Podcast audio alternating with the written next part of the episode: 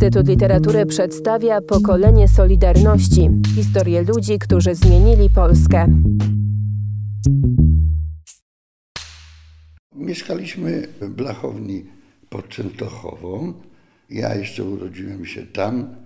Ojciec był górnikiem, mama była też po podstawowym wykształceniu, ale pracowała tak różnie, bo w domach czasowych, na kuchni gdzieś tam, co było do, do wykonywania w tych domach czasowych. I w roku 50, ponieważ tato znalazł pracę, wtedy w tamtym czasie w miarę dużo płacili, tylko nie powiedzieli, co to jest za praca, nie? bo to było w Kowarach, kopalnia. No i tam grupa ludzi z tej huty Blachownia przeniosła się po prostu do Kowar. Nie? I dopiero po jakimś czasie tam się dowiedzieli, że to są rudy uranowe i że szkodliwe i tak dalej. No ale już nie było odwrotu. No i jakoś tutaj dotrwali, przetrwali. I w tamtym rejonie, to znaczy niedaleko Kowar, bo w Sosnówce, mieliśmy dom i do roku 60 tam mieszkaliśmy. W międzyczasie tato zmienił pracę i przeszedł tu do zakładów górniczych Konrad w Wiwinach. I tu zaczął pracę, dostaliśmy mieszkanie zakładowe. No i tak, powiedzmy, w ten Bolesławiec żeśmy zżyli się z tym Bolesławcem, że można by powiedzieć, najdłużej tutaj mieszkamy. No i nie ma co narzekać, bo jakoś tam życie każdego z nas, bo było nas pięcioro w domu, jakoś się poukładało. Jeżeli chodzi o, o atmosferę w domu, no tato bardzo dużo czytał i bardzo dużo, można by powiedzieć, wiedział. Nie chciał o tym opowiadać, bo mówił, że wiecie tyle, ile wiecie, a resztę jak dorośniecie. I to tak to, tak to trwało. No. Po jakimś czasie tam wiem, że słuchali sąsiadem Wolę Europy dosyć często. Nie? I, no i na podstawie tych książek, które czytał, bo tak jak powiedziałem, jednak był oczytany, on każdy wolny czas spędzał na czytaniu książek. I dlatego ta jego wiedza była duża, a nie chciał może dzieciaków gdzieś tam uwikłać w te rzeczy. A człowiek dorastał, to tak pomału no gdzieś tam się dowiadywał o różnych rzeczach. Można by powiedzieć tak, w podstawowej szkole niewiele mieliśmy tam takiej wiadomości. Szkoła była raczej, choć to na wsi, ale było tam kilku nauczycieli takich komunistycznych, że tak powiem, że nawet, ale to już wiem z opowiadań, że moja kuzynka jakaś tam, kiedy w 53 Stalin umarł, nie, przyszła, ona była starsza trochę ode mnie, przyszła zapłakana ze szkoły, bo nasz ojciec Stalin umarł i tego. No to jak ciotka wzięła pasa, mówi, to Stalin ci daje jeść. No ale pani kazała płakać, dlatego dzieci płakały. Nie? I taka była to świadomość na wsi. Ci starsi wiedzieli więcej, ale nie bardzo chcieli tych dzieci narażać, żeby nie robić i tym dzieciom, i sobie kłopotów. Myślę, że tych więcej wiadomości miało się w szkole średniej.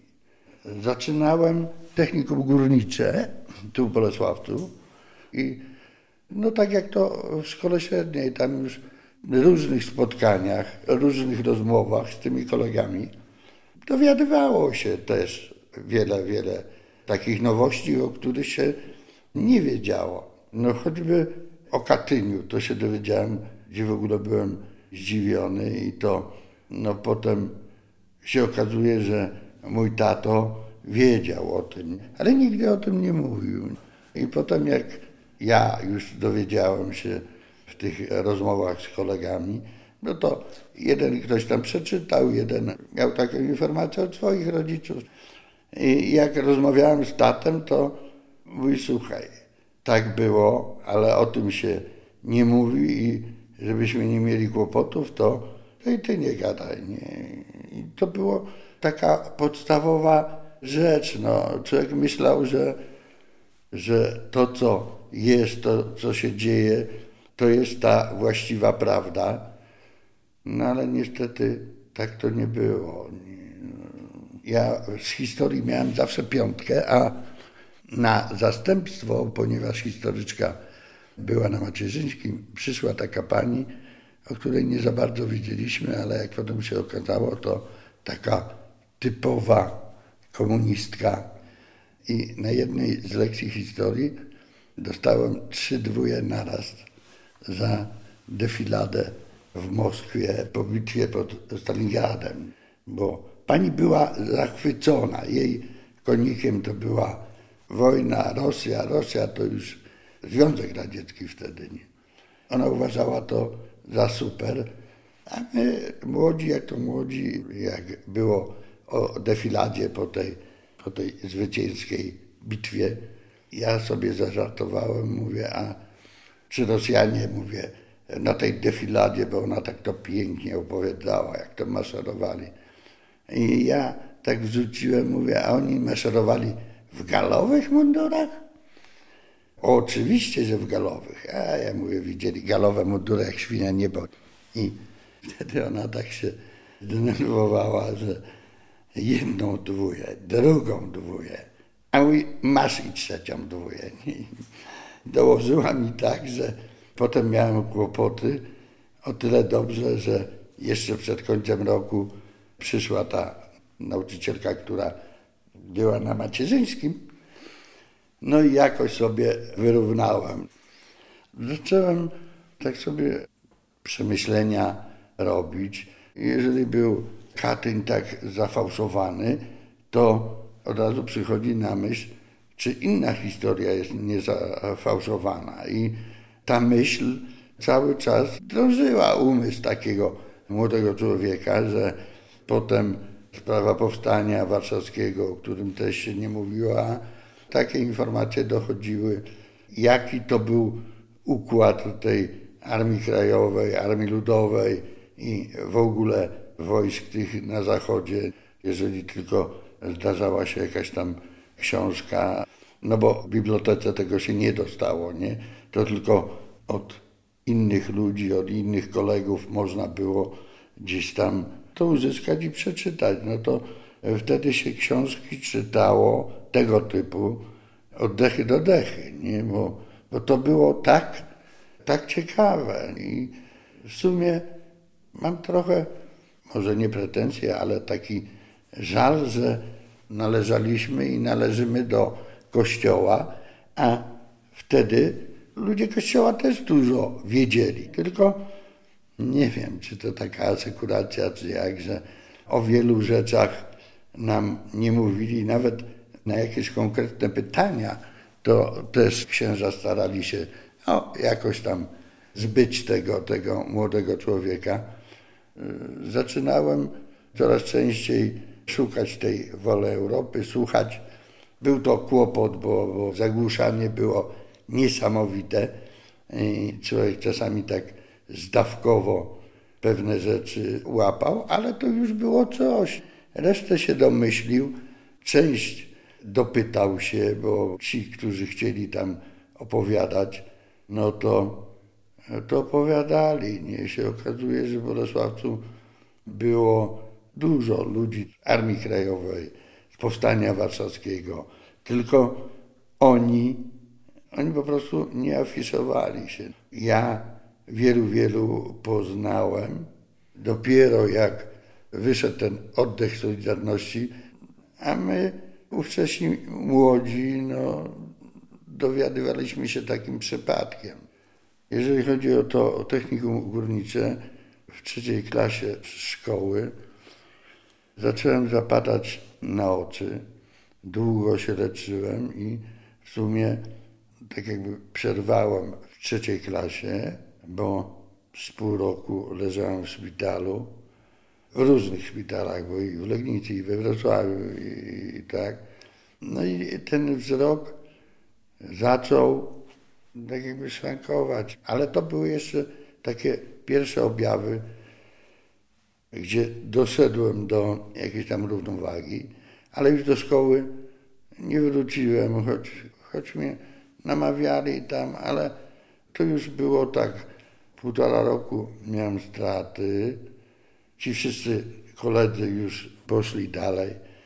Nie chciałem wracać i w roku 69 przyjęłem się, bo tak jeszcze w międzyczasie to tak dorywczo gdzieś tam pracowałem w lesie, tak jak to młodzi ludzie, nie, że trochę może pojeździć po, po kraju, to tam zarobiło się trochę pieniędzy i, no i gdzieś tam się wyjeżdżało, nie. Te wyjazdy takie, takie po kraju, bo przez dwa lata jeździłem na autostop, no to już wtedy były takie szerokie spotkania z różnymi ludźmi w czasie tego autostopu, że człowiek dopiero dowiadywał się, że może być lepiej, ale może być też większa bieda.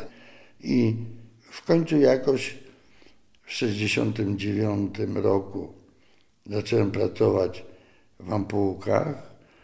No i tam dopiero dokończyłem tą szkołę, ale już nie górniczą, tylko szklarską, technikum szklarskie i liczyłem na to, że tak się zwiążę z tą hutą.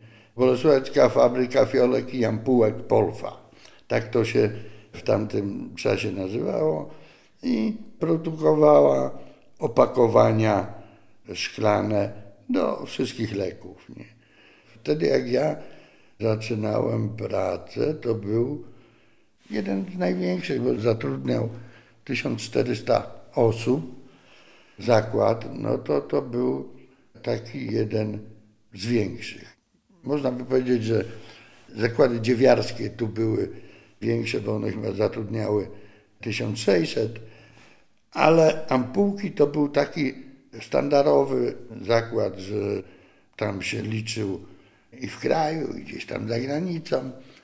No to taki można by powiedzieć, o jak ty pracowałeś w ampułkach, to, to pewnie dobrze zarabialiście. Te zarobki dla tych ludzi no, były takie, jakie były, nie? Małe. I można by powiedzieć, że taki pierwszy incydent, tak jakby zderzenie z władzą, to miałem w ampułkach. Pokolenie Solidarności. Cykl podcastów przygotowanych przez Instytut Literatury w Krakowie.